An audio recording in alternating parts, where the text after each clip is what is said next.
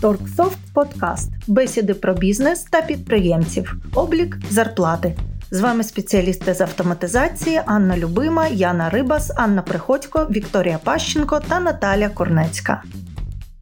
Всім привіт! Сьогодні в нас дуже цікава тема, як завжди, зазвичай. І тема, яка, я думаю, цікавить усіх підприємців, хто працює з людьми, у кого є наймані працівники. Подкаст у нас буде про облік зарплатні.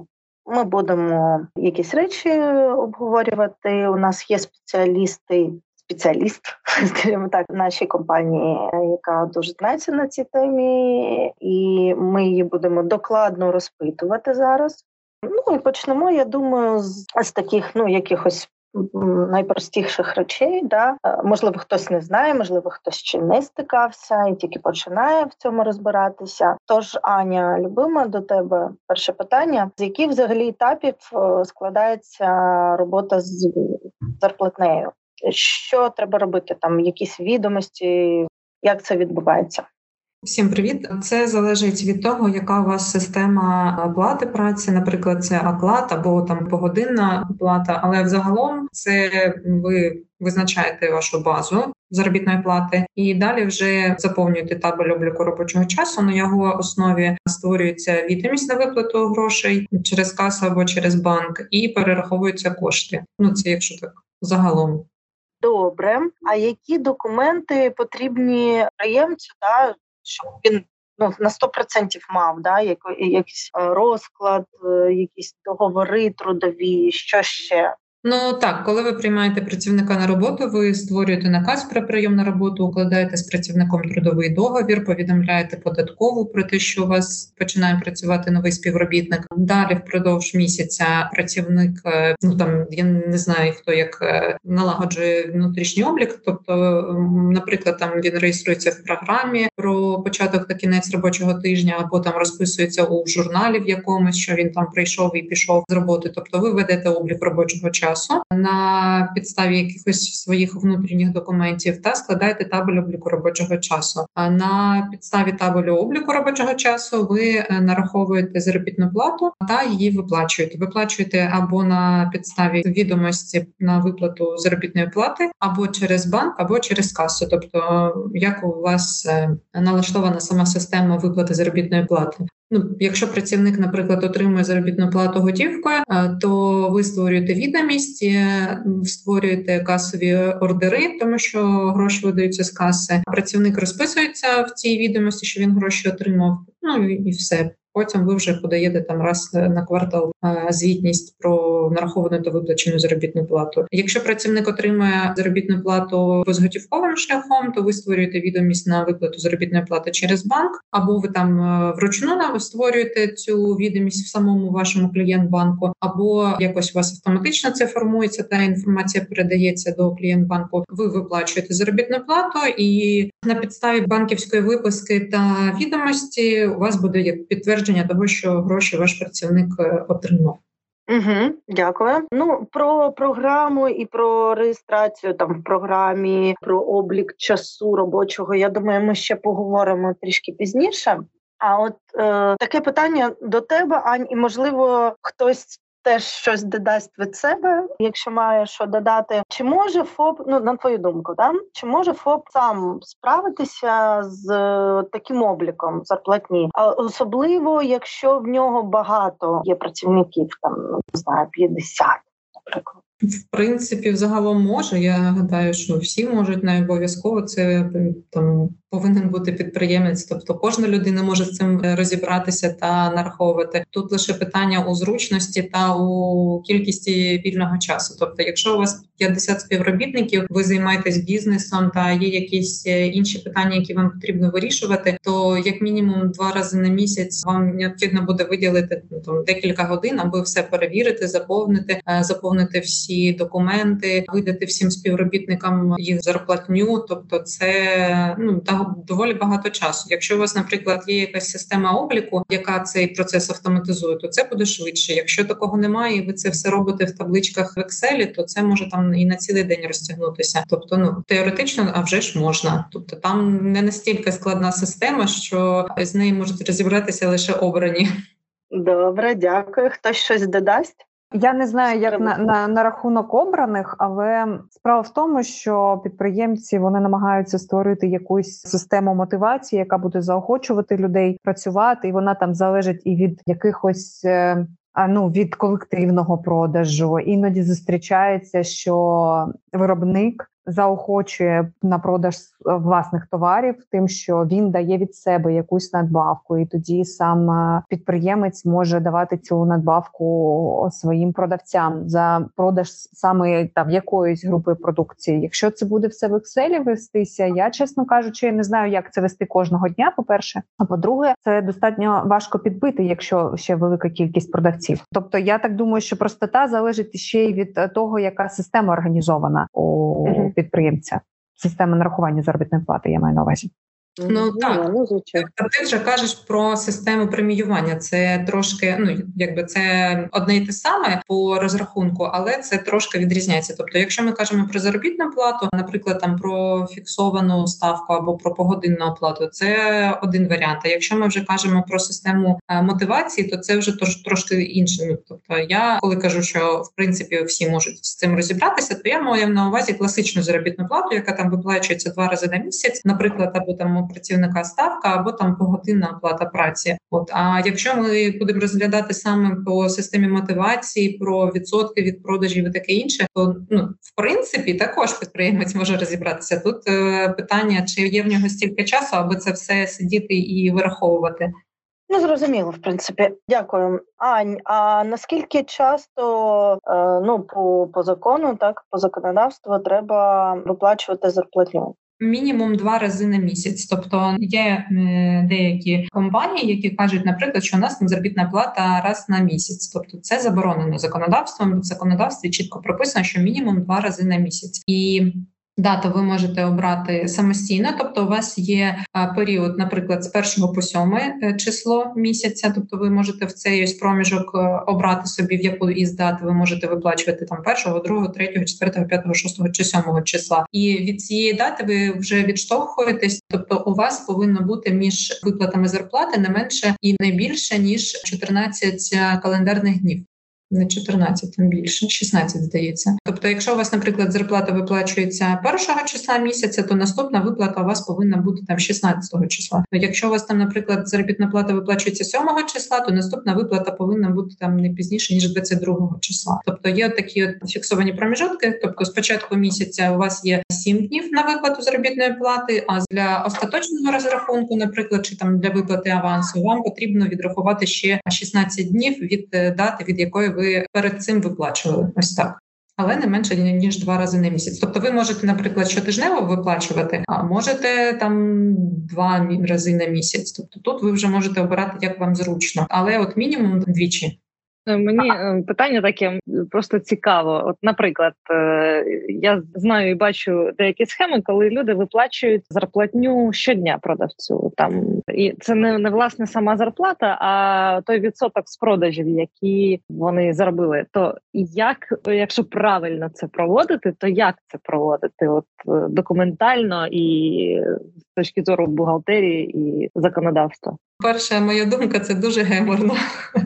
Я не знаю, хто в своєму розумі буде офіційно і правильно таке робити, щоб кожного дня. Тому що це, ну, дивіться, коли ми виплачуємо заробітну плату, нам потрібно нарахувати її на підставі якогось документа. Тобто, наприклад, це в нас буде там звіт з продажів, і від якого ми там нараховуємо якийсь відсоток, як я розумію. Тобто, в нас от потрібно кожного дня, там в кінці дня, наприклад, зробити підсумки, передати це все в бухгалтерію. Бухгалтерія там зранку наступного дня, наприклад, розраховує цей відсоток, нараховує по усім продавцям заробітну плату, а визначає, які нарахування та утримання заробітної плати необхідно перерахувати до бюджету, формує відомість на виплату цих коштів, відправляє кошти кожному там продавцю і ще окремо відправляє податки до бюджету. І так кожен день. Тобто у вас бухгалтери будуть займатися виключно тим, що вони от нараховують кожен день цю зарплату. Ну, я навіть не знаю, хто таке робить офіційно. Це застрелитись можна, це точно. Ну, навіть якщо у вас там система доволі гарно автоматизована, це все одно займе ну, мінімум годину часу працівника. Там, якщо у вас там, я не знаю, чотири продавці, тобто як мінімум годину будуть, ну, може не годину, може там плюс-мінус трошки більше, але ну, дуже багато це часу, особливо якщо це підрахувати в межах місяця, то це дуже багато часу буде витрачатися лише на те, щоб платити кожного дня зарплату. Дякую. А, а можна питаннячко? Ми казали про те, що в нас є можливість, точніше, є по законодавчо необхідність сплачувати там в якийсь термін, там шістнадцять днів. А якщо підприємець порушує ці терміни, то яке буде, ну, штраф, який буде за це? Ну, у нас же ж як принцип усюди однаковий. Доки нас не схоплять на цьому, нам нічого за це не буде. Тобто, якщо до вас прийшла перевірка по трудовому законодавству, почали перевіряти і побачили, що ви порушуєте терміни виплати заробітної плати, ну, якщо там один або два дня, у вас на це закриють очі, там ніхто вас чіпати не буде. Якщо це по місяцю або більше, от я думаю, всі чули там по новинах і такі новини на кшталт, що там якесь там велике підприємство або ще щось затримує там заробітну плату співробітникам вже там півроку. Тобто тут, окрім штрафів, потрібно буде нарахувати ще по середній заробітній платі, по кількості днів, коли от зарплатня не виплачувалась працівнику, самому працівнику необхідно буде донарахувати ще й за ці всі дні, коли він не отримав заробітну плату, йому ще потрібно буде додатково нарахувати, окрім тієї заробітної плати, яку він повинен був отримувати, ще по середній заробітній платі донарахування за просрочення цієї виплати. Тобто там, як знаєте, як у банка відсоток по кредиту капає щодня, от тут така сама цікаво. Так, тобто, ну, я ж кажу, якщо там один-два дні ви, ну, там, я не знаю, не зібрали кошти на заробітну плату і там затримали на один-два дні, то вам, в принципі, нічого не буде. А якщо такі великі терміни, то ще й потрібно буде працівникам доплатити всі кошти. Окей, щодо оподаткування. Як правильно розрахувати податок? Кому скільки потрібно платити? Дивіться, тут а, все фіксовано, тобто тут немає такого, що там хто більше отримує, більше платить, чи ще щось такого плану. У нас є на заробітну плату нарахування та утримання. Нарахування – це те, що робить роботодавець за свій кошт, а утримання – це те, що отримується із заробітної плати працівника. Тобто, наприклад, якщо у нас є працівник, який отримує по договору десять тисяч на місяць, тобто десять тисяч – це як-то брудна, скажімо так, брутто зарплата, тобто до вирахування податків. Податків. От на ці десять тисяч підприємець, роботодавець, скажімо так, тобто це неважливо, яка у вас там ви ФОП, ТОВ чи ще хтось, тобто тут для всіх все однаково. Роботодавець на ці десять тисяч нараховує двадцять два відсотки єдиного соціального внеску та перераховує їх до бюджету. Це кошти, які от виключно на роботодавці. Цих десять тисяч підприємець також утримує податок на доходи та військовий збір. Податок на доходи в нас становить вісімнадцять відсотків, військовий збір – один і п'ять відсотка. Це витрати працівника. Тобто роботодавець з його зарплати, з цих десять тисяч, забирає дев'ятнадцять і п'ять відсотків податку та перераховує їх також до бюджету. А працівникові виплачує решту. Тобто там близько вісім тисяч гривень працівник отримує нетто на руки. По ЄСВ є мінімальні та максимальні обмеження. Тобто, якщо у працівника зарплата, наприклад, становить менше, ніж шість з половиною тисяч гривень, то працівник чи роботодавець, він повинен отримати оці ось двадцять два відсотки ЄСВ з мінімальної заробітної плати. Тобто, він повинен перерахувати до бюджету не менше, ніж тисяча чотириста сімдесят чотири гривні, це от на сьогоднішній день. Тобто, працівник отримає зі своєї зарплати, точніше так, з зарплати працівника буде утримано податок на доходи та військовий збір від фактичної, скажімо так, зарплати, а от ЄСВ буде нарахована від мінімальної. Ну, це при умові, що там, наприклад, зарплата працівника становить там, наприклад, п'ять тисяч гривень. От і є максимальне обмеження розміру ЄСВ, тобто там здається п'ятнадцять мінімальних заробітних плат. Якщо розмір зарплати працівника перевищує цю суму, то ЄСВ нараховується, от розраховується п'ятнадцять мінімальних заробітних плат, а помножується на двадцять два відсотки і перераховується оце ось ЄСВ до бюджету. Тобто, вся усі кошти, які більше, ніж оці п'ятнадцять мінімальних заробітних плат, вони вже ЄСВ не будуть оподатковуватись. Ну, наприклад, якщо там працівник отримує півмільйона гривень зарплати на місяць, то оподатковується двадцять два відсотки, буде там, ну, умовно, не знаю, там двісті тисяч тільки. А от працівник зі своїх, з цього півмільйона, він заплатить дев'ятнадцять цілих п'ять десятих відсотка. Тобто для працівників немає таких обмежень, як мінімальний там розмір або максимальний. Тобто для них не важливо, яку він отримує заробітну плату, в будь-якому випадку буде отримано сумарно дев'ятнадцять цілих п'ять десятих відсотка. Угу. Я хотіла спитати з приводу мінімальної заробітної плати. Менше заробітна плата не отримується робітником. Чи є якісь випадки, коли підприємець, ну, я розумію, що там якісь, якщо він це тимчасова робота якась або там погодинна оплата, то можливо інша заробітна плата, інша сума. Але якщо це повна ставка робітника, то чи має можливість підприємець платити нижче, ніж мінімальна заробітна плата шість тисяч сімсот гривень на даний момент? Дивіться, якщо працівник працює повний робочий день або повний робочий тиждень, то менше ніж шість тисяч сімсот гривень, це от на перше січня двадцять третього року мінімальна зарплата така. А, тобто менше ніж шість тисяч сімсот гривень він отримувати не може. Але це, зауважу, що це розмір брутто, тобто до врахування податків. Якщо працівник працює неповний робочий день або неповний робочий тиждень, за трудовим договором він може отримувати заробітну плату менше. Але в цьому випадку нагадаю, що роботодавець повинен сплачувати ЄСВ саме з мінімальної заробітної плати. Тобто, наприклад, якщо працівник працює там дві чи три години на день, сумарно в нього там буде там, наприклад, десять або п'ятнадцять годин на тиждень, а то за згоди роботодавцям підписується трудовий договір про неповний робочий день, і працівник отримує ту суму, яка прописана в договорі. Ну, наприклад, там три тисячі. Ну, наприклад, ви можете там взяти на роботу прибиральницю. Вам не потрібно, щоб вона там вісім годин у вас знаходилася в офісі. Вона там, наприклад, прийшла, годину повбирала і пішла додому. Тобто ви можете домовитися з нею, що вона працює одну годину на день і отримує за це, наприклад, там за місяць дві тисячі гривень. Тобто такий варіант можливий, в цьому немає ніяких протиріч з законодавством. Тобто ви можете так співпрацювати. І ви будете у звітності показувати, що у вас працівник працює на неповний робочий день, він отримує брутто дві тисячі, з них отримується дев'ятнадцять цілих п'ять десятих відсотка, це податок на доходи та військовий збір, і різниця перераховується, наприклад, цій прибиральниці. А роботодавець заплатить ЄСВ від суми шість тисяч сімсот гривень. Інших варіантів, коли, наприклад, працівник працює повний день, повний тиждень, в договорі це прописано, то ви менше ніж шість тисяч сімсот поставити йому не можете, ну, ніж мінімальна заробітна плата. Окей, а чи є обмеження якісь по часу роботи? Ну так, це загальні обмеження по трудовому законодавству, тобто в середньому ви повинні, ну, працівник повинен працювати сорок годин на тиждень. Тобто там взагалі, як в нас все працює. Якщо ви підписуєте з працівником трудовий договір, в якому ви прописуєте умови праці, скільки годин на тиждень чи на місяць він працює, скільки днів на місяць він там чи на тиждень працює, і якщо всіх все влаштовує, то в принципі ви можете працювати і більше, ніж сорок годин на тиждень. Тобто є якийсь мінімум, скажімо так, мінімум-максимум, який прописаний у трудовому законодавстві. Але в нас таке законодавство, воно дуже гнучке, і там дозволяється такий варіант, що якщо в трудовому договорі прописано щось інакше, що відрізняється від КЗОТу, і всі з цим погоджуються, то в принципі ви можете так працювати. Тобто, якщо до вас прийде там трудова перевірка, ви можете сказати, що ось у нас є трудовий договір, якби все всіх влаштовує, оплата праці в нас на відповідному рівні, тобто все в порядку буде. Якщо це переробки, так? Ну, більш фіксованого часу, як його враховувати?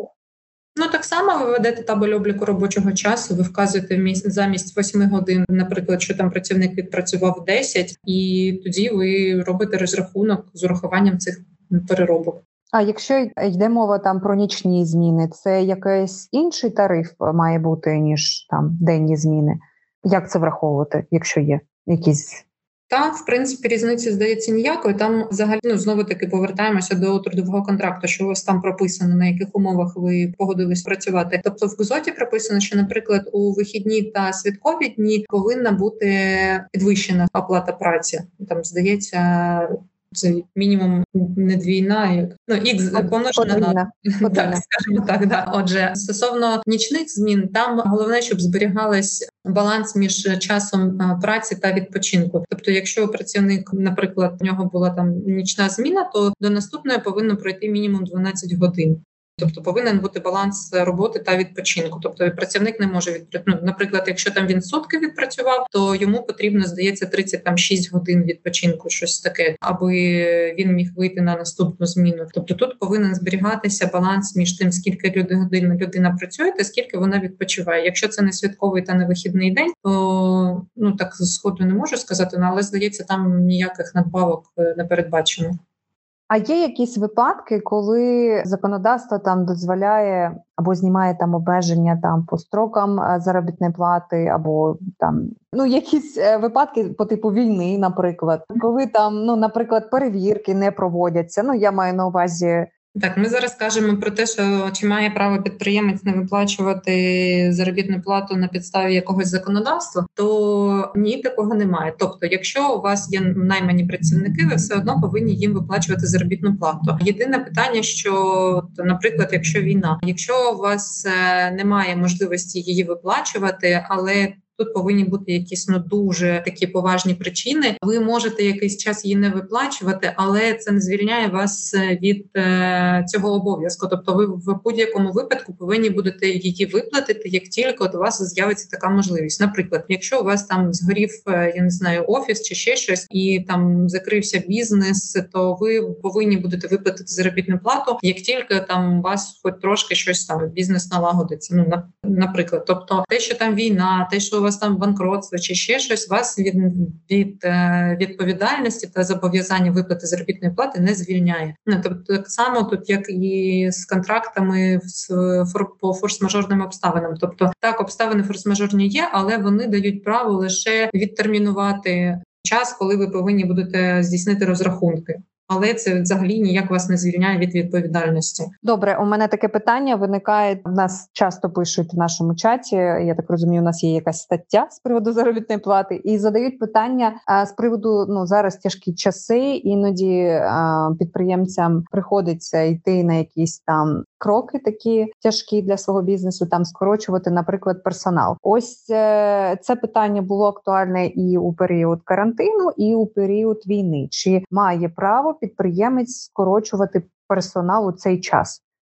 Так, має. Там, в принципі, такі ж правила скорочення штату, як і були до війни, до карантину. Але це такий, знаєте, не так просто, як здається. Тобто, якщо це зробити по законодавству, то це доволі довгий процес і, ну, не вийде так швидко, як багатьом би хотілося. Тобто, давайте дивитися правді в очі. У нас багато роботодавців порушують трудове законодавство та просто, наприклад, звільняють працівників, скажімо так, неналежним чином. Тобто, якщо робити це правильно по екзоту, то це процес, який може розтягнутися десь на три місяці. Тобто ви повинні спочатку повідомити працівників про те, що планується скорочення штату або скорочення посади якоїсь. Потім повідомити центр зайнятості про те, що у вас планується скорочення персоналу. Ви повинні надати якісь підтвердження, чому ви це плануєте зробити. Потім ви, якщо, наприклад, хочете скоротити когось там швидко, а не за три місяці, то ви повинні компенсувати працівнику ці майбутні місяці, які б він міг працювати. Для деяких категорій працівників ви повинні ще й запропонувати або іншу роботу, або роботу на іншому підприємстві домовитись, наприклад. Тобто це все доволі довго. Слухайте, у мене зараз питання виникло просто мільйон. По-перше, як бути з тими підпрацівниками, які підпадають під такі критерії, як там декрет, інваліди, там, не знаю, якісь там діти, наприклад, на їх, ну, під їх наглядом це там батьки. Так, опіці. Як бути з цими працівниками?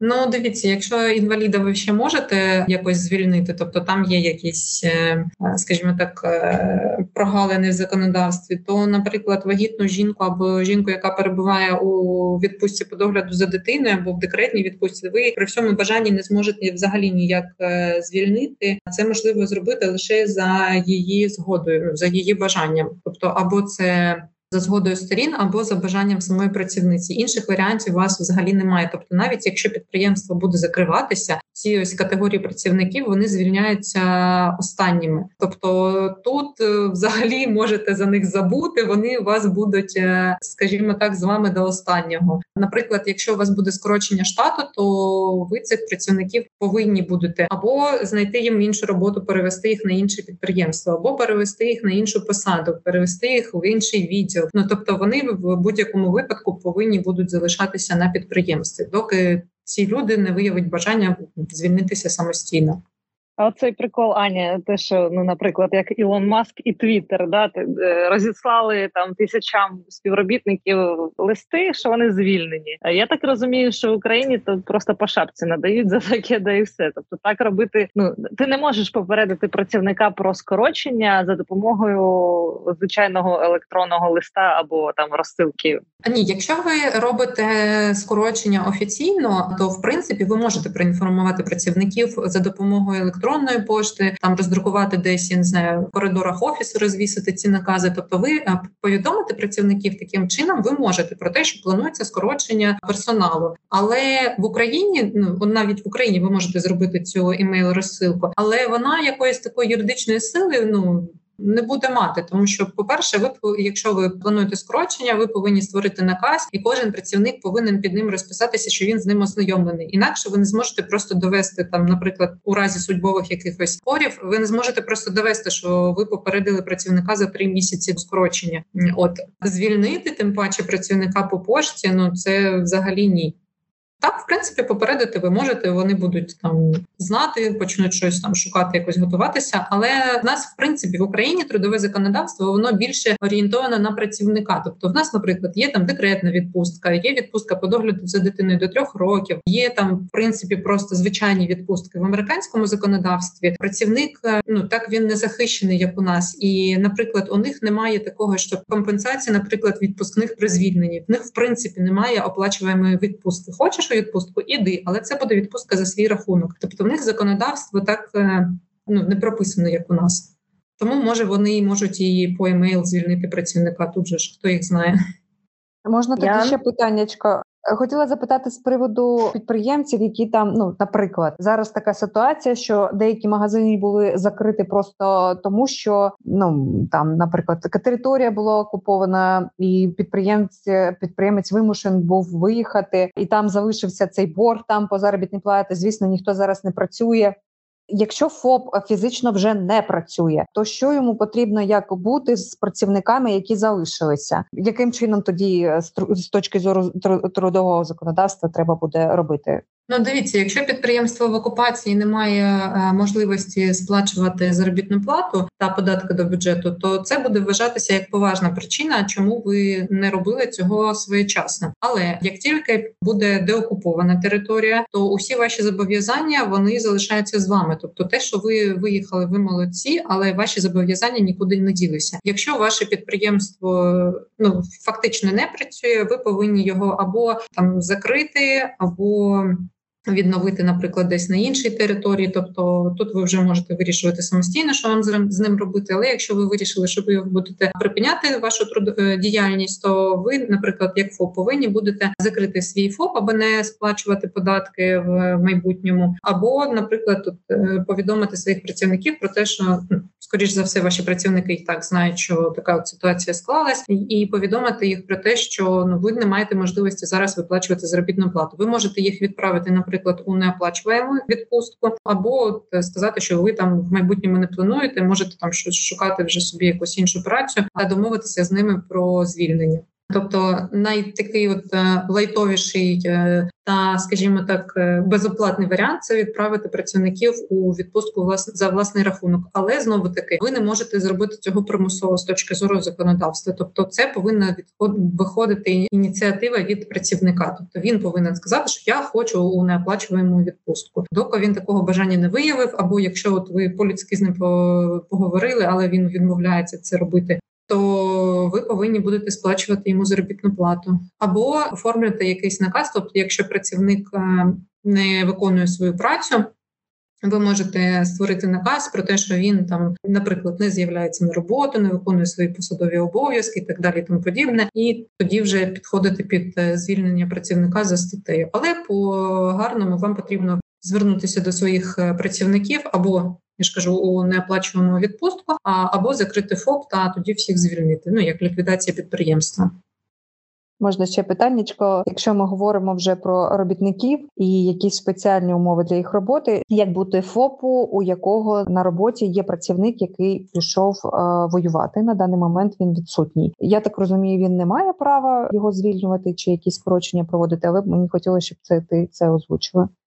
Так, мобілізовані працівники, вони ну, їх не можна звільнити, але зараз це для роботодавців, в принципі, ніякої там проблеми не складає, тому що цим працівникам заробітна плата не нараховується. Тобто на початку війни були гарантії в трудовому законодавстві, що за ними зберігалась їх середня заробітна плата. Але десь влітку, здається, я вже точно не пам'ятаю, було переглянуто законодавство, і цим працівникам, оскільки вони отримують заробітну плату з бюджету, цим працівникам заробітна плата від підприємців, від роботодавців більше не виплачується, тому вони просто якби знаходяться на обліку. Так, так, вони знаходяться на обліку у підприємця, але жодних там заборгованостей з заробітної плати перед ними не виникає. А якщо варіант з закриттям ФОПу, то як бути з цим робітником, яка можливо, якась можливість є припинити з ним співпрацю, чи взагалі ніякої немає? Навіть ну, якщо буде ліквідація підприємства, то ви в будь-якому випадку будете звільняти всіх. Тобто, але знову-таки, скоріш за все, вам доведеться це робити за допомогою центру зайнятості, тобто їх повідомляти, що ви там ліквідуєтесь і так далі, тому подібне. Там, в принципі, процедура для всіх однакова. Тобто, ну, ви в будь-якому випадку повинні будете повідомити цього працівника, що ви там звільняєтеся. По законодавству, здається, потрібно направити листа на офіційну адресу працівника, тобто на його адресу прописки. Ну, але якщо там людина на фронті, навряд чи вона про це дізнається, тобто вам потрібно буде ще якось електронним способом там написати йому листа, імейл, щось таке, якусь там, не знаю, хоч би там в Телеграмі повідомити його про це. Тобто ви повинні в будь-якому випадку повідомити про це працівника, і ну, якщо у вас вже буде ліквідація підприємства, ви будете подавати там документи і так далі, то все одно доведеться рано чи пізно всіх звільнити.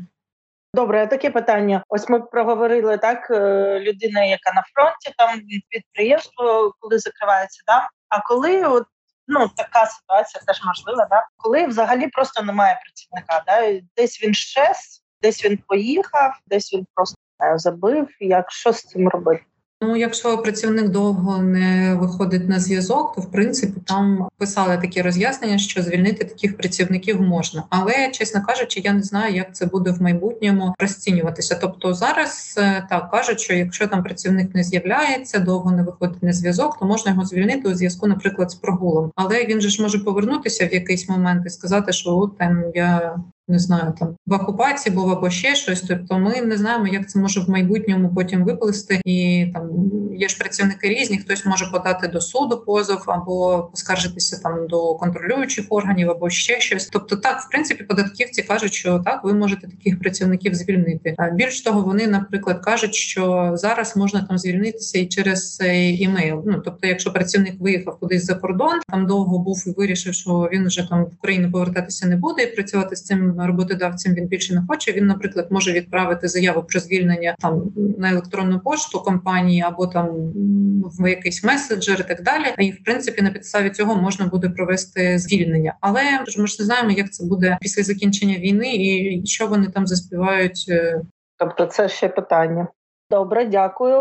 Ань, скажи, будь ласка, іноді виникає там питання у підприємців, що йому не вистачає робочих рук, і він наймає там на якийсь час додаткових працівників тимчасово. Як у цьому випадку має бути організована робота з ним?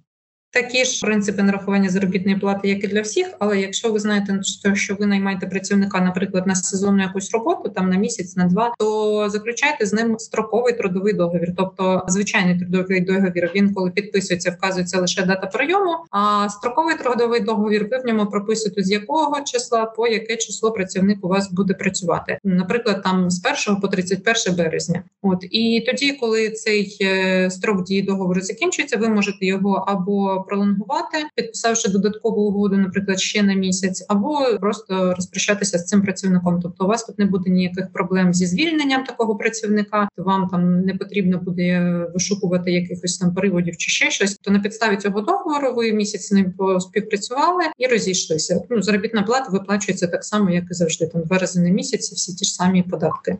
Добре, а таке питання ще. Ось ми поговорили про податки, да? І ну, багато хто да, не розуміє, в тому числі і я, насправді, куди всі ці податки, да, які платяться за співробітників, куди вони конкретно йдуть, да?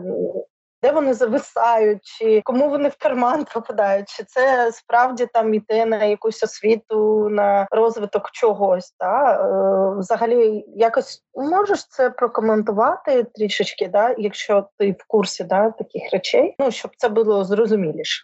Ну, дивіться, взагалі податки в нас поділяються на місцеві та державні. Тобто є якісь податки, які йдуть до місцевих бюджетів, а є якісь, які йдуть до бюджету державного. Наприклад, тут податки із заробітної плати та єдиний податок – це місцеві бюджети. Тобто вони залишаються на місцях. Наприклад, якщо ви зареєстровані як підприємець там в Харківській області, то ці ваші податки будуть йти до Харківської області. І потім вже Харківська область буде перераховувати якийсь невеличкий відсоток до державного бюджету, там до Києва, і там вже будуть розподілятися. Наприклад, єдиний соціальний внесок, оці ось двадцять два відсотки, які сплачує роботодавець, вони йдуть на виплату пенсій, тобто там оця сума, вона розподіляється там на декілька категорій. Ну, скажімо так, це податки, податок, який розподіляється по соціальним якимось категоріям. Тобто це більше його частина йде на виплату пенсій, потім частина йде на виплату лікарняних, декретних, от усіх ось ось соціальних,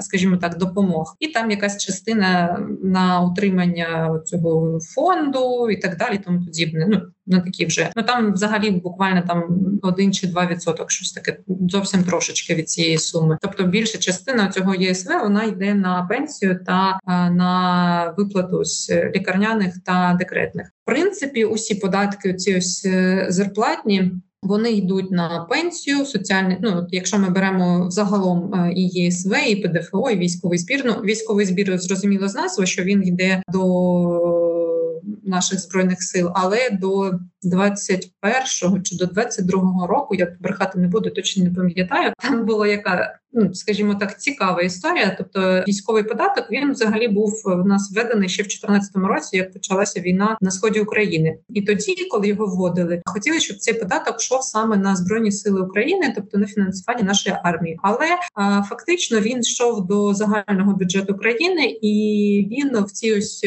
купі всіх цих коштів, скажімо так, губився і напряму не доходив туди, куди було спочатку задумано. І лише от здається, як здається, в двадцять другому році, вже коли війна почалася, коли ці всі почали волонтери та інші зацікавлені особи підіймати хай і питати, куди ці всі гроші вісім років йшли, і чому в нас всього замало і так далі, виявилось, що цей ось податок він йшов не туди, куди було задумано. І потім переробили цю систему розподілення коштів, і начебто зараз він йде саме на Збройні сили України. Але ну тут я вже не можу про це ручатися, ну начебто так. Загалом податки в нас розподіляються на пенсії, соціальний захист, підтримку економіки, на освіту, на правоохоронні органи, на медицину, на утримання державного апарату, культуру, спорт, комунальне господарство та охорону довкілля. Ну от, наприклад, ми знайшли калькулятор, який може від вашої офіційної заробітної плати розрахувати вам і показати, скільки буде сплачено податків і куди саме вони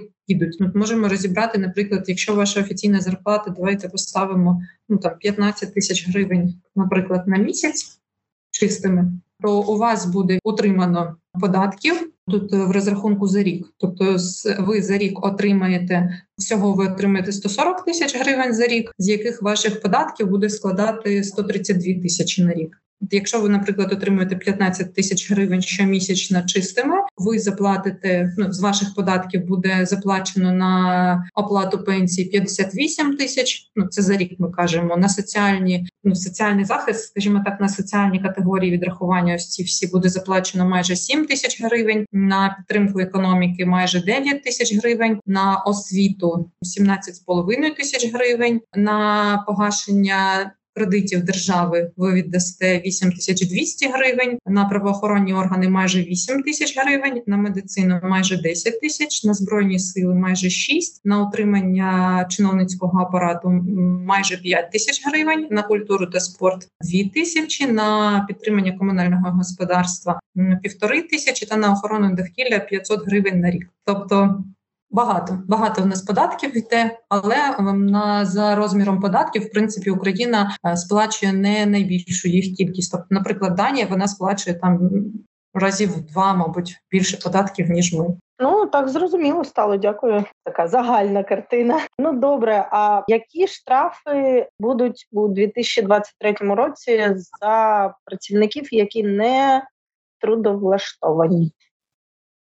Ну, в принципі, вони з минулого року не дуже змінилися, тому що розмір мінімальної заробітної плати, він змінився ще в жовтні минулого року, а всі штрафи прив'язані до мінімальної заробітної плати. Тобто при нарахуванні штрафу використовується якась кількість мінімальних заробітних плат. Наприклад, за недопущення перевіряючих ви заплатите шістнадцять мінімальних заробітних плат. Це за перше порушення. Там за кожне наступне буде сума більша. За неоформленого працівника ви заплатите трохи більше двісті тисяч гривень. Якщо ви будете виплачувати зарплату в конверті, то там також буде трошки більше, ніж двісті тисяч гривень, там двісті один, щось двісті три, десь так. От, якщо ви будете виплачувати заробітну плату менше, ніж мінімальна, то ви заплатите шістдесят сім тисяч гривень штрафу. Якщо будете порушувати строки виплати заробітної плати більше, ніж на місяць, то заплатите штраф двадцять тисяч гривень.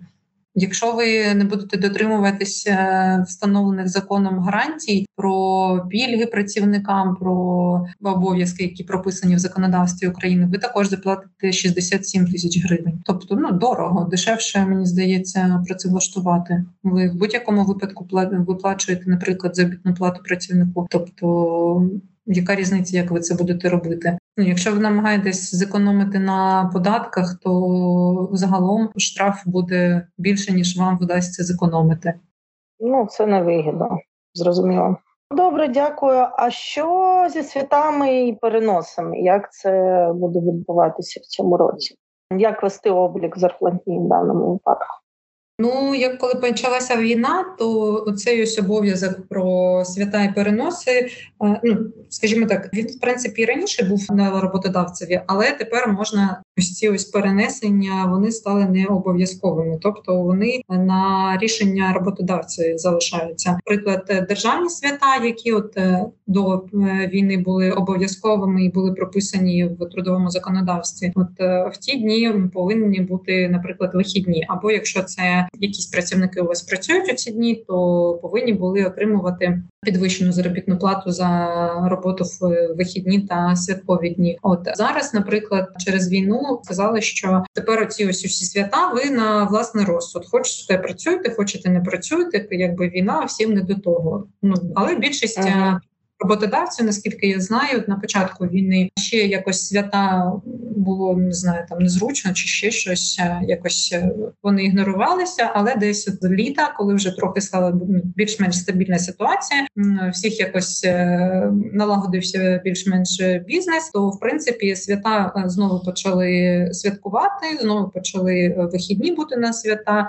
Єдине, що перенесення цих ось, коли припадає свято на вихідний день і переноситься на наступний робочий день, і він стає вихідним, то ось цих ось перенесень це вже на розсуд роботодавців стало. Ну, хто як, хто як раніше встановлює ці дні вихідними, хтось працює як звичайно. Тобто це все стало таким варіабільним.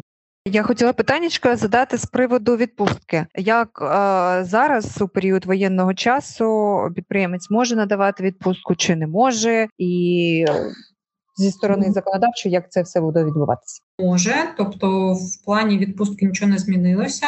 Працівник має право піти у оплачувану щорічну відпустку, і роботодавець повинен його, якби, скажімо так, відпустити. відпустити. Тобто тут відпустки ніхто не позабирав, війна війною, а люди відпочивають як раніше, і законодавство тут ніяких змін не вносило. А з приводу тоді... Лікарняні, лікарняні. також. це так. Це, ну, от, оці всі соціальні гарантії, вони як були, так і залишились. Тобто лікарняні, декретні, по догляду за дитиною, відпустка там за власний рахунок, відпустка щорічна, додаткова. Це все залишилось, як і було. Тобто все, що було до війни, воно так і є. То якщо ви, наприклад, захворіли, ви йдете, відкриваєте лікарняний, роботодавець його отримує і нараховує вам в лікарняні. Та якщо, наприклад, там це до п'яти робочих днів, то за рахунок підприємства виплачується. Якщо це більше ніж п'ять днів, то все, що шостого дня і далі, виплачується за рахунок держави. Добре, дякую. Є якісь ще до Ані такі принципові питання? Бо в мене таке останнє загальне. Ми щось про премії не проговорили, так? Спитати, знаєте, з приводу чого? З точки зору законодавства, чи є якась різниця, яким чином підприємець від чого відштовхується при виплаті заробітної плати? Там це від, від часу, від там вироботки, від продажу. Це взагалі якось впливає? І взагалі, там, наприклад, є, я знаю, що заробітні плати, які повністю йдуть від відсоток від продажу. Якось законодавчо це регулюється? І яким чином, якщо це регулюється, підприємець має звітувати про це?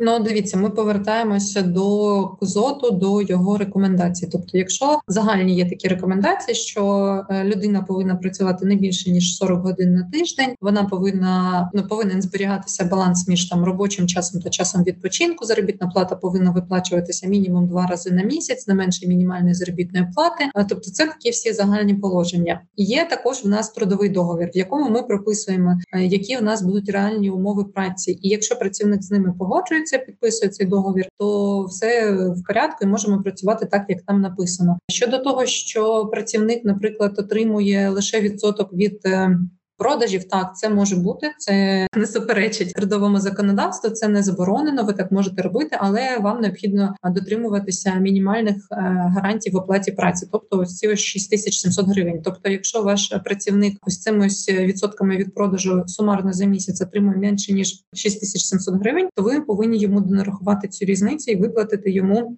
не менше мінімальної гарантованої законодавством. Ну, в принципі, це, якщо ми питаємо про саму систему оплати праці, наприклад, погодинний тариф чи ставка якась фіксована за місяць, то у нас в законодавстві прописано, що у нас є мінімальна заробітна плата і є мінімальна часова ставка. Тобто, ну, вона також розраховується від цих шість тисяч сімсот гривень. Тобто, ми можемо обрати будь-яку систему, яка нам зручна, як ми домовимося з працівником. Ми можемо нараховувати зарплату погодинно, ми можемо нараховувати сумарну ставку за місяць. Головне, щоб дотримуватися цього мінімуму.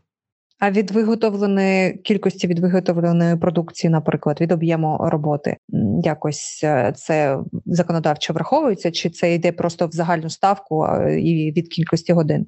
Ну, це ж залежить від того, як ми рахуємо це взагалі все, як ми це все оформлюємо документально. Тобто, я ж кажу, в законодавстві є мінімальна сума, яку працівник потрібен, ну, мусить отримувати. Як він її буде заробляти, законодавство взагалі не цікавить. Тобто, це ми вже самостійно прописуємо, що там розмір заробітної плати складається з таких, таких, таких частин, розраховується так-то, так-то, так-то. Тобто, у нас є, наприклад, положення про оплату праці на підприємстві, де буде прописано. Або в нас є трудовий договір, в якому ми це пропишемо. Як саме буде ось ця ось загальна сума доходу його розраховуватися, законодавству не цікаво. Тобто для них головне, щоб був збережений оцей ось мінімум шість тисяч сімсот. Далі, що як ви там ці шість тисяч сімсот, де ви будете їх нашкрьобувати і збирати, ну це вже нікого особливо не цікавить. Дякую. Ну і таке наостанок для тебе таке питання. Ань, чи можеш ти дати таку інструкцію, не знаю, правильного кадрового діловодства, да? Як правильно працювати зі співробітниками, як правильно виплачувати зарплатню, як правильно виплачувати премії, якщо, ну, ти там хочеш мотивувати, щоб, умовно кажучи, спокійно спати і тебе ніхто не, не штрафував, і, ну, щоб все робити вірно? Ну, для початку прочитати КЗОТ. Було б в принципі, розуміти всі ось ці загальні положення, які повинні бути на підприємстві і взагалі в роботі з персоналом. Як я казала вже на початку, то в нас є такий, скажімо, ланцюжок від прийому до звільнення працівника, який потрібно оформлювати документально. Тобто, якщо ми приймаємо працівника на роботу, ми повинні повідомити спочатку податкову, надіслати їм повідомлення про прийняття працівника. Потім ми повинні створити наказ про його прийняття. Коли працівник виходить, ми підписуємо з ним трудовий договір. Заробітну плату ми нараховуємо на підставі табелю обліку робочого часу, виплачуємо на підставі відомості нарахування, ми робимо нарахування заробітної плати та виплачуємо на підставі відомості або через банк, або через касу. Коли ми звільняємо працівника, ми також в податковій зазначаємо, що ми цього працівника звільнили. Тут єдине, що не потрібно жодних повідомлень в податкову подавати. Це ми вже цю інформацію подаємо, коли звітуємо за про працівників.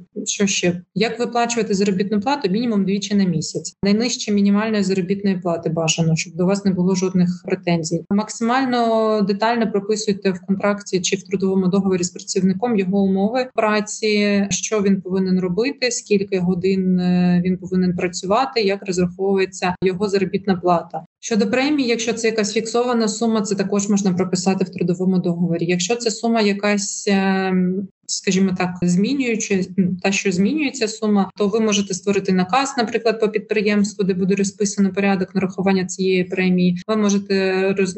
підписати якісь додаткові положення з працівниками. Тобто тут взагалі важко щось рекомендувати, тому що у кожного підприємця своя система мотивації. Принцип виплати премії, він такий самий, як і з зарплатою в плані нарахування податків. Тобто премію ви можете виплачувати раз на місяць, але податки ви нарахувати та утримувати податки ви зобов'язані. Тобто ви також нараховуєте на суму премії двадцять два відсотки ЄСВ, утримуєте ПДФО та військовий збір сумарно дев'ятнадцять цілих п'ять десятих відсотка, і, і ось сума премії мінус дев'ятнадцять цілих п'ять десятих відсотка ви перераховуєте Ну, там, чи виплачуєте вашому працівнику. Усе це ви раз на квартал, всі виплати там заробітної плати, премії, відпускних, лікарняних, тобто все, що отримує ваш працівник, а ви про все це звітуєте раз на місяць до пенсійного фонду та фонду соцстраху. Але там вони з'єднуються, то роз'єднуються, тобто взагалом ви там звіткує, подаєте об'єднаний звіт з ЄСВ, ПДФО та військового збору раз на квартал по всіх ваших працівниках. Ще не сказала, що відпускні, лікарняні, вони також відносяться до тієї ж категорії, що і заробітна плата, тобто цих сум також нараховується ЄСВ, отримується ПДФО та військовий збір. Єдиний вид виплати, з якого не отримується ПДФО та військовий збір, це декретні. Тобто, коли ви подаєте заявку в фонд соціального захисту, вони вам, наприклад, у вас там є якась працівниця, яка от скоро буде народжувати, ви подаєте заявку на її декретні, вам ці гроші перераховують, ви на цю суму нараховуєте ЄСВ, а ПДФО та військовий збір ви не отримуєте. Тобто, ви перераховуєте їй ту суму, яку вам надіслав фонд. Це єдиний от вид, скажімо так, виплати, з якої не отримуються доходи. От все решта ЄСВ, ПДФО, військовий збір. Ну, в принципі, так все здається. Угу. Я не знаю, наскільки це серйозне питання, але запитаю. Аня, бувають такі випадки, коли покупці, наприклад, там скандалять, наприклад, ну важка там людина або віп, покупець і так далі, і вимагає звільнити там цього робітника, або там, я не знаю, хтось там з працівників пролив там щось на клієнта. Чи має на це право? І якщо має, то як це законодавчо відбувається? Це відбувається звільнення в той же день?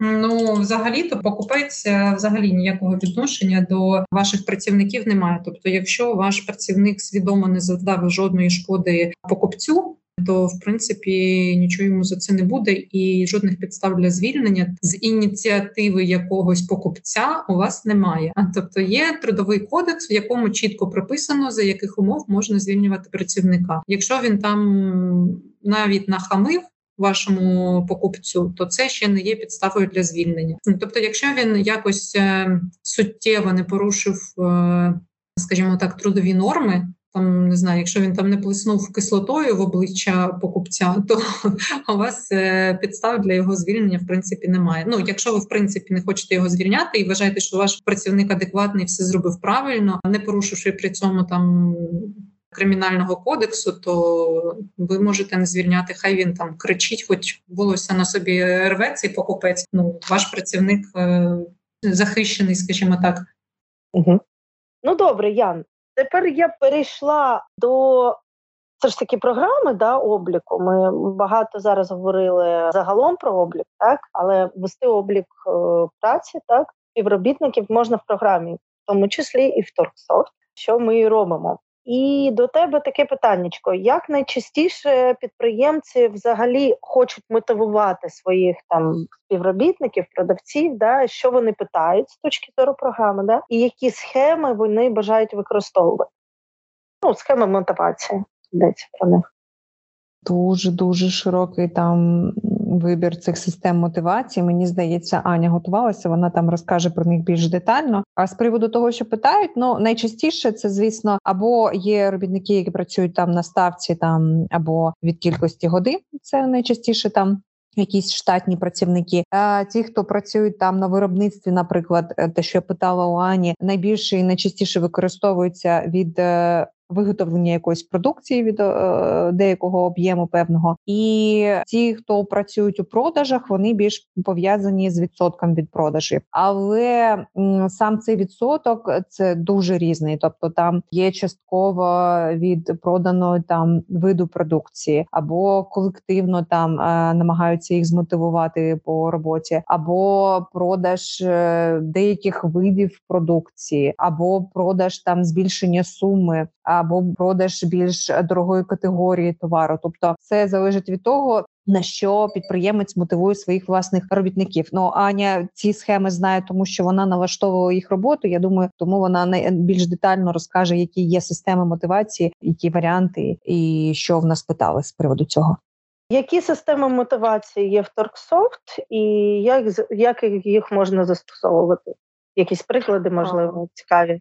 Так, в Торгсофт є, здається, щоб не, не помилитися, п'ятнадцять прямих способів розрахунку зарплатні. Ну, найчастіше в торгівлі використовується це фіксована ставка або ставка за вихід та додаткові відсотки, які залежать від того, яку свою потребу заробітку хоче покрити конкретний підприємець. Якщо він хоче стимулювати там продавців продавати ефективніший, ефективніший товар, який там залежується в нього, то він ставить їм за ціль продавати певну категорію товару і може ставити для них план на продаж конкретної групи товарів. Якщо в нього ціль продавати більш дорогий товар, то він може їм поставити відсоток, який залежить від ціни проданого товару. Саме цей спосіб розрахунку, я пам'ятаю, ми розробляли для підприємця, який продає мобільні телефони. Тобто він заохочував продавати телефони більш дорогого цінового сегменту і тому ставив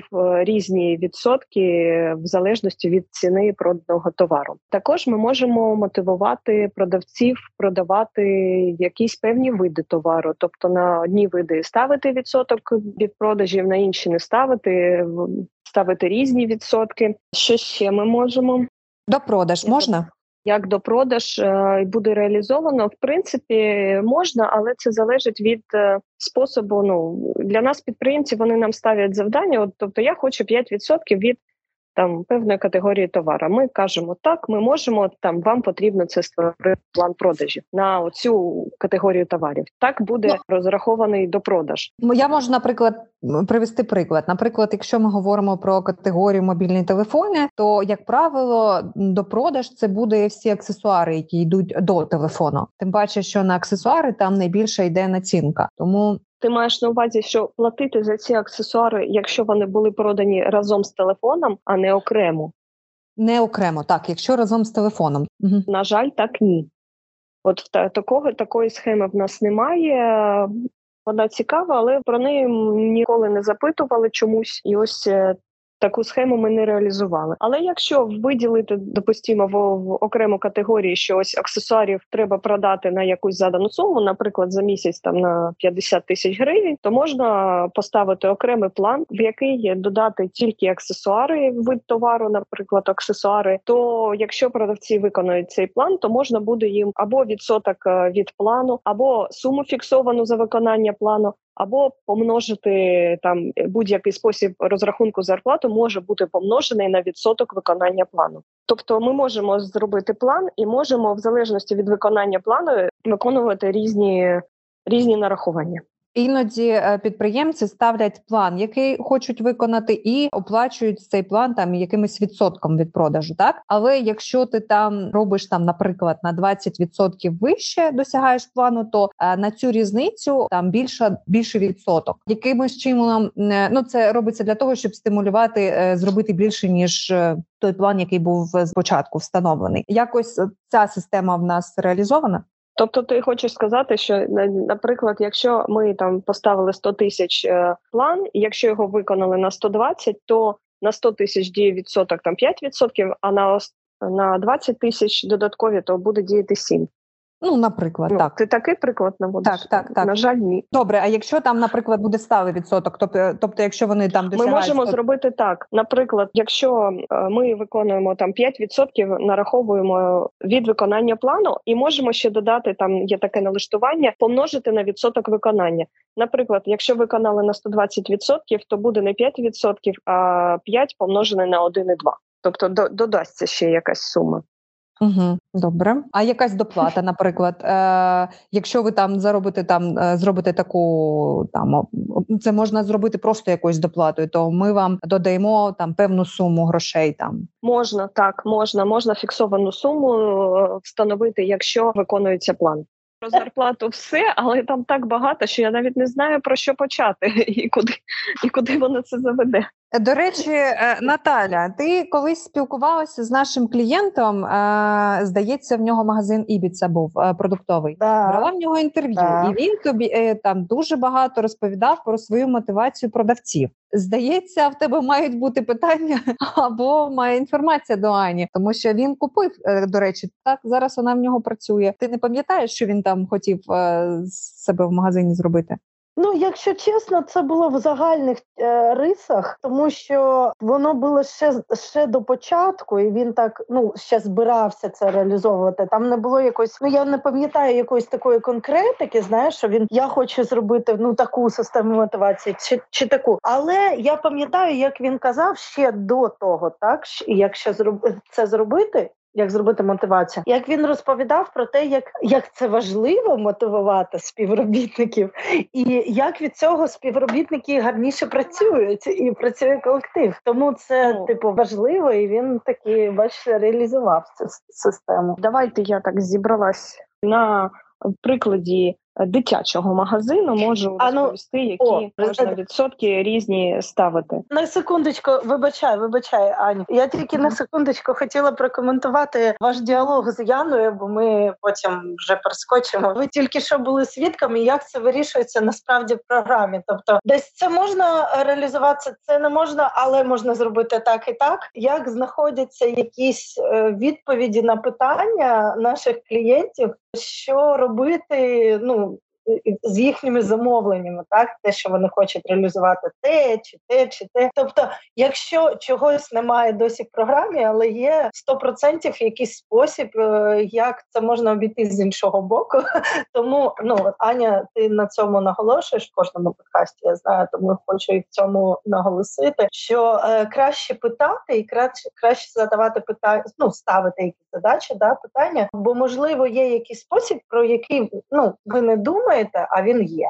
І він може вашу задачу реалізувати. Я скажу, що у питанні зарплати найчастіше за все пряме питання «я хочу так і так», воно завершується зовсім іншими налаштуваннями, ніж думав клієнт. Тому що клієнт думає, ось оце п'ять відсотків всім, а коли починаєш у нього питати, п'ять відсотків всім, він каже «ой, ні». А тому не п'ять, а той стажор, а той там працює не так. І, і це виливається в купу налаштувань різних, і які не виглядають як просто п'ять відсотків від, там, від плану. Ці товари в відсотки не включені, а ось ці там по іншому відсотку йдуть. От, от так от виглядає налаштування, яке звучить п'ять відсотків всім. Дякую, вибач. На прикладі магазину, давай. На прикладі дитячого магазину. Чому дитячий? Тому що там асортимент у всіх магазинів є. Там і одяг, і взуття, і меблі, і ще якісь товари, іграшки, там... Угу. Тому на прикладі дитячого магазину, ну там е, одяг, взуття, там все просто, сезонний товар, хоч і там з дитячими магазинами він і так там модний. Там можна встановлювати звичайний відсоток від плану, наприклад, там е, продати верхнього одягу на таку суму, і там план буде, і тоді буде один відсоток. Що стосується меблів, то там е, частіше за все ставлять відсоток по виду товару. Наприклад, е, кроватки з однією ціною, там стільчики для годування, відсоток від для виду товару інший, і додають, ще можуть додавати залежність від ціни. Тобто дешеві кроватки, в них нижчий відсоток, а дорогі ставлять вищий відсоток, відсоток премії, щоб мотивувати продавця продати цей дорогий товар. Іграшки можуть бути там по-різному мотивовані, звичайними відсотками чи просто за виконання плану по іграшкам. Також можливо ставити плани на якусь певну групу товару. Наприклад, це товар, який вже довго лежить в магазину. Ми за допомогою аналізів можемо виявити цю групу товару, створити на неї окремий план і тим самим там видати продавцям, що ось цей список треба продати, і буде вам ось такий відсоток від продажу товару там кожного, чи якщо ви виконаєте цей план. Деякі продавці полюбляють таку мотивацію, от в них азарт з'являється продати саме це, що не дуже продається. До речі, виконання будь-якого плану продаж можна враховувати не просто досягненням якоїсь суми плану, а можна ставити план на кількість, на суму, на середній чек або на кількість плюс суму. Тобто той же дитячий магазин, ми не намагаємося виконати план на сто тисяч і виконуємо його там завдяки продажу однієї коляски. Так, ми повинні продати при цьому ще якусь там кількість. Тобто не, не на одному товару вискочити на дорогому, а ще й продати там побільше товару. Тому можна е, виставити план е, кількість плюс сума. У мене вже багато питань. По-перше, ти казала, що можна на якусь суму і на кількість, на прибуток, тому що там іноді можна продавати на велику суму, але товар, на якої там іде якась низька націнка, або там він іде по знижці, або там зараз по оцінці йде, і прибутку на ньому зовсім мало. На прибуток плану немає. І я скажу чому, тому що продавці не повинні знати чистий прибуток. Це було спершу так вирішено, що продавцям ця сума прибутку, вона не повинна відкриватися. Скажімо угу. так, вони не повинні знати прибуток компанії. Тому ми не будуємо плани на прибуток. Добре, це зрозуміло. Тоді наступне питання. Інтернет-магазини. Скажи, будь ласка, у нас є, наприклад, готові інтернет-замовлення, які надходять там до інтернет-магазину, і менеджер просто їх оброблює. Ну, це може бути якось там відсотком покриватися, але є інтернет-замовлення, які фактично не були оплачені, але у системі вони з'явилися. І ось з цими замовленнями менеджер інтернет-магазину, він починає працювати окремо. Чи можна на окремі замовлення робити окремий відсоток заохочення до продавця, ну, на обробку саме ось таких ось замовлень? Якось це можна реалізувати чи ні? Ні, це не можна реалізувати, тому що це от, от слово «окремий» в цьому випадку це вже не про автоматизацію, коли ми точково повинні визначати, а що ми тут оплачуємо, тут не оплачуємо, і якось е, якимось, не знаю, методом визначати суперінтелектуальним, чому ми це робимо, це вже не про автоматизацію, тому автоматичний облік тут неможливий. Добре, а яким чином ми можемо обійти це питання так, щоб це було з точки зору автоматизації правильно? Про автоматизацію, з точки зору автоматизації всі замовлення є рівними, ми не можемо оплачувати одне, а та не оплачувати інше, чи якось їх поділяти. Так само і з точки зору реалізації. Вони всі рівні, ми не можемо виділяти автоматично якісь реалізації за якимись критеріями. Це автоматично визначити неможливо. Добре, а ми можемо там ось за кількістю оплачених рахунків, наприклад, якщо там це окремий центр обліку, наприклад, і кількістю неоплачених, якось такими критеріями оперувати чи не можна? Наразі ні, я ж кажу, наразі диференціації якоїсь замовлень чи реалізації немає на вході. Добре. Тобто кожне відвантажене замовлення, видаткова накладна, кожна реалізація, вона оплачується. Ну, якщо там система налаштована, що товари цієї реалізації чи цього замовлення попадають за критеріями плану, то все, воно йде в план. Добре, тоді у мене таке питання. Є ательє і є там швачки. які займаються замовленнями. Як оплачується їх труд? Тобто у нас, наприклад, у системі це йде там якась стала оплата за їх труд. Як це у системі можна буде? За кожне замовлення можна буде окремо оплачувати, там оплачується, можна там коригувати від складності роботи, від кількості годин, які були витрачені і так далі.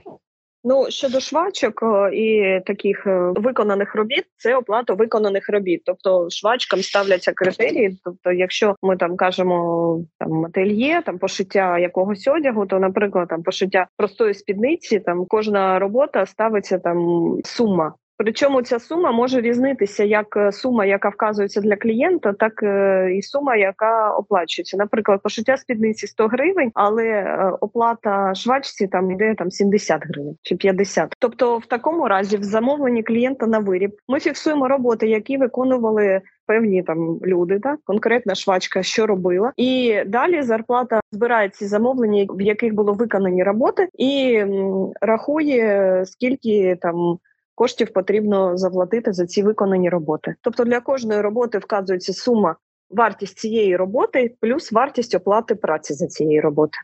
Добре, у мене питання тоді по виробництву. В нас є такий модуль, який там погодинно рахує оплату. Ну і люди взагалі, які працюють погодинно і виконують там певний об'єм роботи. Чи можна у нас в системі взагалі, як це вираховується краще, по годинам? Чи все ж таки там а, є якісь там роботи? В виробництві така ж сама система, як замовлення клієнта на виріб, тобто вартість виконаних операцій чи робіт. А якщо це погодинна оплата, то це вже не про виробництво, а просто про фіксацію робочого часу. Тут нема нічого складного. А от якщо ми хочемо фіксувати там, хто скільки виконав роботи конкретно, то там для кожної операції вказується там, хто її робив, скільки операцій за день там чи за там в цьому виробничому акті виконав, і далі система автоматично рахує ці всі операції і суму оплати виконавцю кожній операції перевіряє, сумує і, і додає їх там в розрахунковий лист. Добре, а як вираховується відсоток браку, наприклад, з, ті, з того об'єму продукції, який вироблено було робітником? Ні, брак не вираховується. Можна порахувати там брак, якось розподілити відповідальність, ну, якщо ми там хочемо це розподіляти. Взагалі можна будь-яку там відповідальність перекласти на співробітники за допомогою штрафу. Це може бути, це тільки ручні штрафи, автоматичних штрафів в системі не існує. Ну, тут питання до Ані Любимої. Там просто по законодавству ми щось говорили, якщо щось не змінилося, то це неможливо насправді робити. Якщо я правильно пам'ятаю. Якщо ми кажемо про автоматичне, скажімо так, штрафування, то ні, не можна, ну, не можна. Тобто можна штрафувати лише, якщо працівник заподіяв шкоду свідомо, брак вішати на працівників. Ну, там, можливо, там як взагалі ця система працює? Тобто, якщо працівник, наприклад, підписав договір матеріальної відповідальності, лише ага. в цьому разі можна на нього вішати якісь недостачі, борги і так далі. Але там є певні обмеження в сумі, є певні обмеження в тому, чого стався цей інцидент і через що ми штрафуємо. Підпадає, чи ця посада працівника під, скажімо так, список посад, з якими дозволено заключати договори матеріальної відповідальності. Ну, це якщо ми кажемо про законодавство, як це повинно бути. А от тобто там не так все просто. Не можна по законодавству просто так uh-huh. взяти і вісити на людину якусь суму і сказати, що ти мусиш заплатити. Ну, тобто це комплексне таке питання і треба до нього підходити. Так, так. Добре, дякую. Колективну мотивацію ми взагалі не проговорювали, мені здається.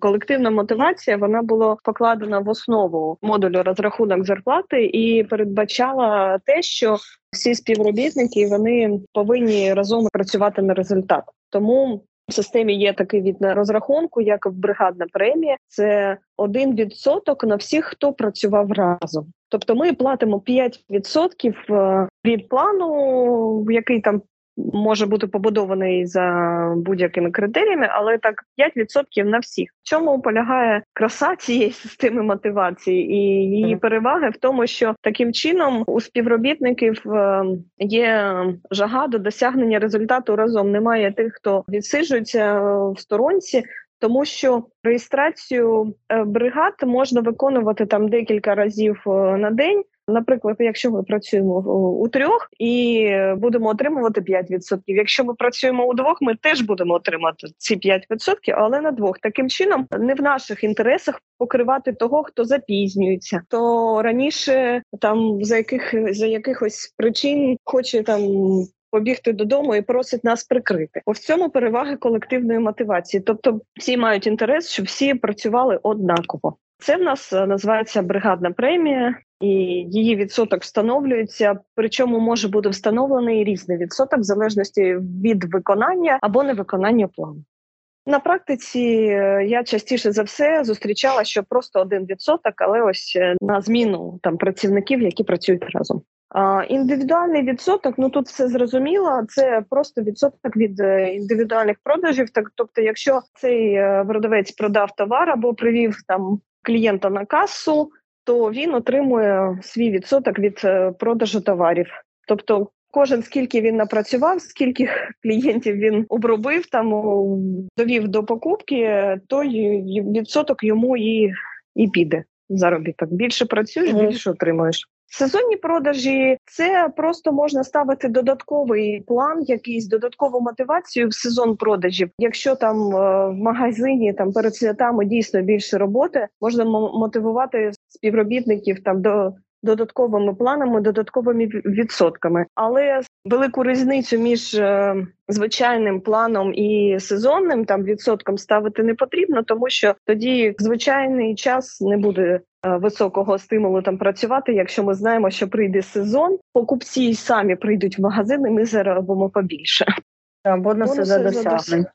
Бонуси за досягнення – це можна тут сюди різні види розрахунків додати. Наприклад, ось за продаж конкретного товару чи конкретної групи товару, чи за досягнення плану там по підвищенню середнього чеку. Наприклад, ми поставили план на нову суму середнього чека. І от якщо цей план виконано, можна там назначити суму премії за виконання цього плану. А можна не лише на групу, а й від, як, від виробника, наприклад? Так, так, це довільна група товарів, як там просто об'єднана будь-якими критеріями, вид товару, виробник, так і можна додати конкретні товари, якщо там, наприклад, щось довго лежить або щось там, не знаю, не кондиція якась. Ну, тобто товар не продається, його потрібно будь-якою ціною продати, от ви створюєте окремий план на нього, ставити відсоток і таким чином мотивуєте своїх співробітників продати цей товар нарешті.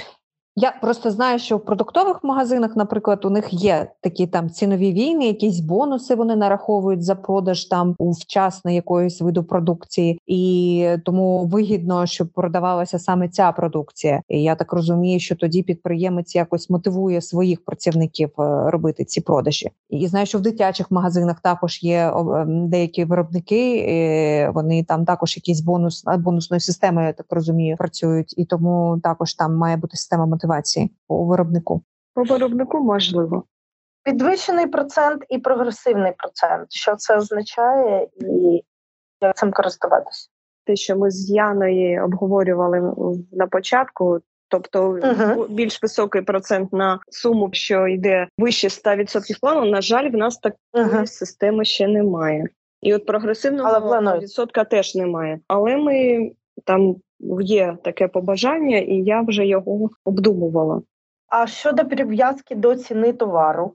Так, до ціни товару можна прив'язатися, тобто для кожного виду товару можна вказати градацію цін і відсоток, який піде в зарплатню продавцю. Тобто ми вказуємо, ми вибираємо будь-який вид товару, наприклад, я казала телефони. Якщо телефон там коштує до п'ять тисяч гривень, то там продавцю йде або там два відсотки, або можна встановити фіксовану ціну, наприклад, сто гривень. Якщо телефон там від п'ять тисяч там до десяти, то ми ставимо іншу суму або інший відсоток. І якщо дорогий дуже телефон, то ми можемо там. Тобто таких кроків може бути безліч, залежить від там групи товару, і різні відсотки, різні суми вказуємо. Тут навіть Неважливо ось збільшувати відсоток, а взяти найменший відсоток на, на е, ту групу товару, яка і так продається. Тобто ці, там, телефони цінової категорії там, п'ять-десять тисяч гривень, вони самі ходові. Так? І тому uh-huh. тут може бути, на, наприклад, менший відсоток. Телефони дуже дорогої цінової групи, їх важче продати. Самі покупці, вони там, приходять за більш дешевшими, і тут вже йде робота продавця переконати покупця, що от це і не потрібно, потрібно більш дорожче взяти. Тому ми ставимо ага. вищий відсоток. Ну і так само там дешевші телефони, але там ті, які вже не продадуться, тому що вони вже застарілі. Тут теж можна поставити вищий відсоток, щоб позбутися старого товару, який в подальшому вже буде важко продати. Тобто ці відсотки визначає там підприємець на основі власного досвіду продажі товару. Тобто які продажі потрібно стимулювати, там ми і ставимо вищий відсоток. А які не потрібно стимулювати, там вже нижчий відсоток. Просто платимо там за працю, за сумлінну, грубо кажучи. У мене питання є з приводу продажу послуг. Наприклад, якщо ми говоримо там про магазин мобільних телефонів, то там є послуги, наприклад, там встановлення антивірусу або там перенос всіх даних з одного телефону на інший. Якось можна у нашій програмі заохочувати працівників на продаж послуг. Це, це можна зробити через види товару. Тобто послуги – це такий ж самий вид товару, і на вид товару можна зробити різні відсотки. Тобто послуги диференціювати за видами і зробити відсотки. І також план можна на послуги встановити. План, через план. Це можна через план. Все через плани, можна все. Ось ми плани там розподілили, що їх можна зробити різними способами, план додати різні товари, тому через плани можна побудувати будь-яку систему. Я не знаю, чи є сенс е, насправді перечисляти усі е, проценти від виторгу зміни, да, там, від виторгу однієї конкретної торгової точки, там, е, за виконання плану заданої групи товарів окремої. Да. Багато насправді цікавих речей, що ми будемо розповідати про всі. Мені здається, що це буде... Є, є сенс, є сенс хоча б про це згадати. Дуже багато, дуже широкий вибір всіх систем мотивації. Шукають щось, що буде цікаве. Ну, я справді розумію твою думку, Ян, бо е, багато хто навіть не знає, яке різноманіття да, є. І від конкретної там назви може виникнути ідея зробити той чи інший вид мотивації. Да. От є базовий оклад, та ставка за вихід, є почасова ставка, є наднормово відпрацьований час, наприклад, процент від особистих продажів, ми вже говорили, процент виторгу зміни, я вже про це згадувала, доплата за продаж конкретного товару, вже розібрали, премія за виконання загального плану продажів. Теж говорили про це. Процент від виторгу торгової точки, це цікаво, окремо, да. Премія за виконання плану заданої групи товарів, окремо. Премія за виконання плану середнього чека, доплата за продаж дорогого товару, вже говорила, так, так само, як і дешевого чи старого, і від продажів послуг. Мені здається цікавою оця премія за виконання плану середнього чека. Це звичайний критерій розрахунку плану, тобто виконаний чи не виконаний план можна там визначати за чотирма в нас критеріями. Тобто це план на кількість, план на суму, план на середній чек або на кількість плюс суму. Я казала про це. Тобто якщо ви хочете перевірити, там ви розрахували свій середній чек і хочете його зробити вищим, тобто ви встановлюєте для продавців план на середній чек, і система сама розраховує, який середній чек в цьому місяці і виконаний чи не виконаний план. До речі, я згадала, що в реалізації є візуальний ефект для інформування продавців про стан виконання плану. Якщо у вас є встановлена система мотивації продавців, то там в додаткових діях в реалізації можна відкрити таку доступ до цієї функції для продавця, і в нього буде такий невеличкий е, діаграма стовпчикова, яка буде в онлайн-часі е, показувати відсоток виконання плану. Тобто, коли продавець робить продаж, в нього клац і стовпчик підріс. А таке питання, а чи можна роздрукувати табель обліку робочого часу? Так, табель обліку робочого часу можна роздрукувати. Для, для цього є там спеціальний перемикач, версія для друку. Там в простому вигляді годинками чи просто хрестиками. Хрестиками можна роздрукувати план, не табель, а графік запланованого робочого часу, а годинками це вже відпрацьований, звичайно. Добре, і ще таке питання, чи можна у Торгсофт налаштувати нестандартну схему мотивації? Звичайно, можна. У нас п'ятнадцять прямих способів розрахунку зарплати, і їх комбінацій просто безліч.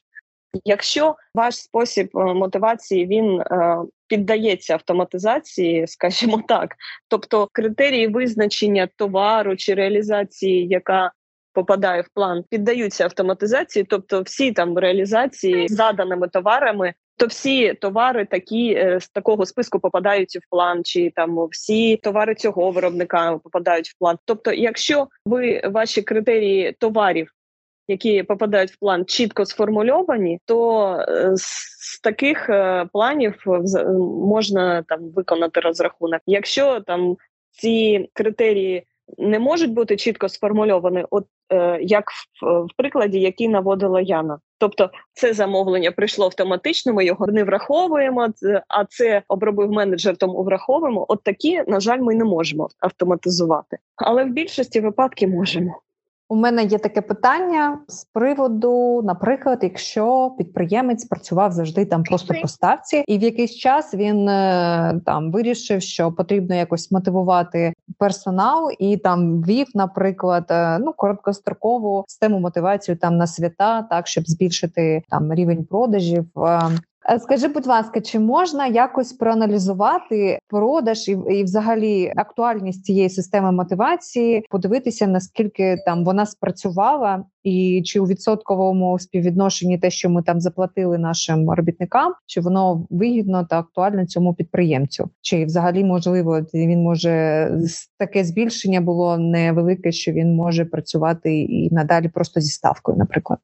Ми можемо ці плани, в системі існують плани продажів і способи розрахунку зарплати. Тобто плани ми можемо налаштовувати для себе, щоб бачити, як виконуються плани, які суми там за цими планами. А от розраховувати чи не розраховувати зарплату з цих планів ми вже вибираємо самі. Як порахувати от, вигідність? Тут система в нас не, не передбачає цього от розрахунку. Тобто підприємець сам вже вирішує, вигідно йому не чи ні, і сам рахує там співвідношення фонду заробітної плати до його прибутків. Але ну, цифри суми, все ж є, всі цифри, цифри є, можна цифри, подивитися. Звичайно, всі, всі є. До речі, ми зовсім не, не сказали про те, що можна фіксувати робочий час автоматично працівників. Тобто працівники можуть приходити на роботу, сканувати бейдж приходу і сканувати бейдж уходу при, ну, коли вони полишають робоче місце, і система автоматично розрахує відпрацьований робочий час і заповнить графік робочого часу, і від цього буде там розраховувати зарплату. Добре, дякую. Ян, скажи, будь ласка, ти можеш відокремити якісь страхи підприємців під час роботи з співробітниками? Чого вони бояться? Про що вони кажуть? Махінації, там, зміна кадрів, да? Що ще може бути? Ну, по-перше, якщо ми говоримо про автоматизацію, перш за все, вони бояться, що це буде важко працювати співробітникам. І це, мабуть, перше, що, що кажуть. А з приводу страхів, так, звісно, всі автоматизуються для того, щоб контролювати і роботу, і наявність співробітника, і його активність, і контролювати його дії у магазині, тобто краде він чи не краде, чи проводити все акуратно, так, як має бути.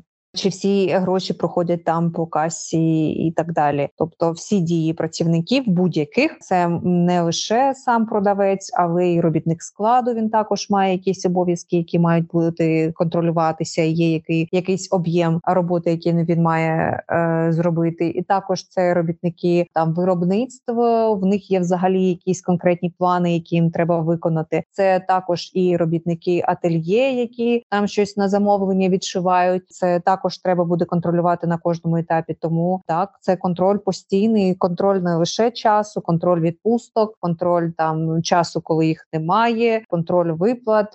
Все це турбує підприємців. Немає такої речі, яка б їх не контролювала, якщо є в них є персонал. Добре, а якщо, ну, ось головний страх, да, як автоматизація буде давати, даватися продавцю, як ти гадаєш, ну, за досвідом, чи довго новому продавцю вчитися працювати з програмою? Та ні. Взагалі там треба освоїти три кнопки. Мені здається, що будь-яка людина будь-якого віку, бачила вона комп'ютер той чи ні, освоїть три кнопки за п'ять хвилин. Можливо, трошки більше, якщо взагалі немає досвіду, як працювати з мишкою. Але проблем жодних не буде. Таке питання наостанок. Яких співробітників може замінити Торгсофт?